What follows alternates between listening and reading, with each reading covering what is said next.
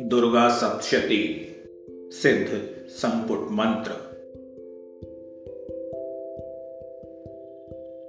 देव्यायया ततमिदं जगदात्मशक्त्या।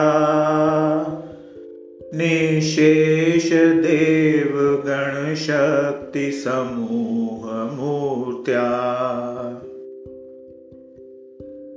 तामम्बिकामखिलदेवमहर्षिपूज्या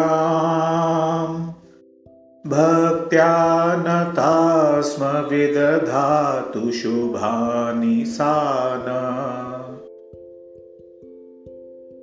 यस्या प्रभावमतुलं भगवाननन्तो ब्रह्माहरश्च न हि वक्तुमलं बलं च। सा चण्डिकाखिलजगत्परिपालनाय नाशाय चाशुभभयस्य मतिं करोतु या श्रीस्वयं सुकृतनाम भवनेश्वलक्ष्मी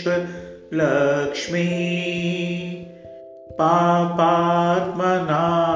कृतधियां हृदयेषु बुद्धि श्रद्धा सतां कुलजनप्रभवस्य लज्जाम् तां त्वां नता स्म परिपाल देवि विश्वम्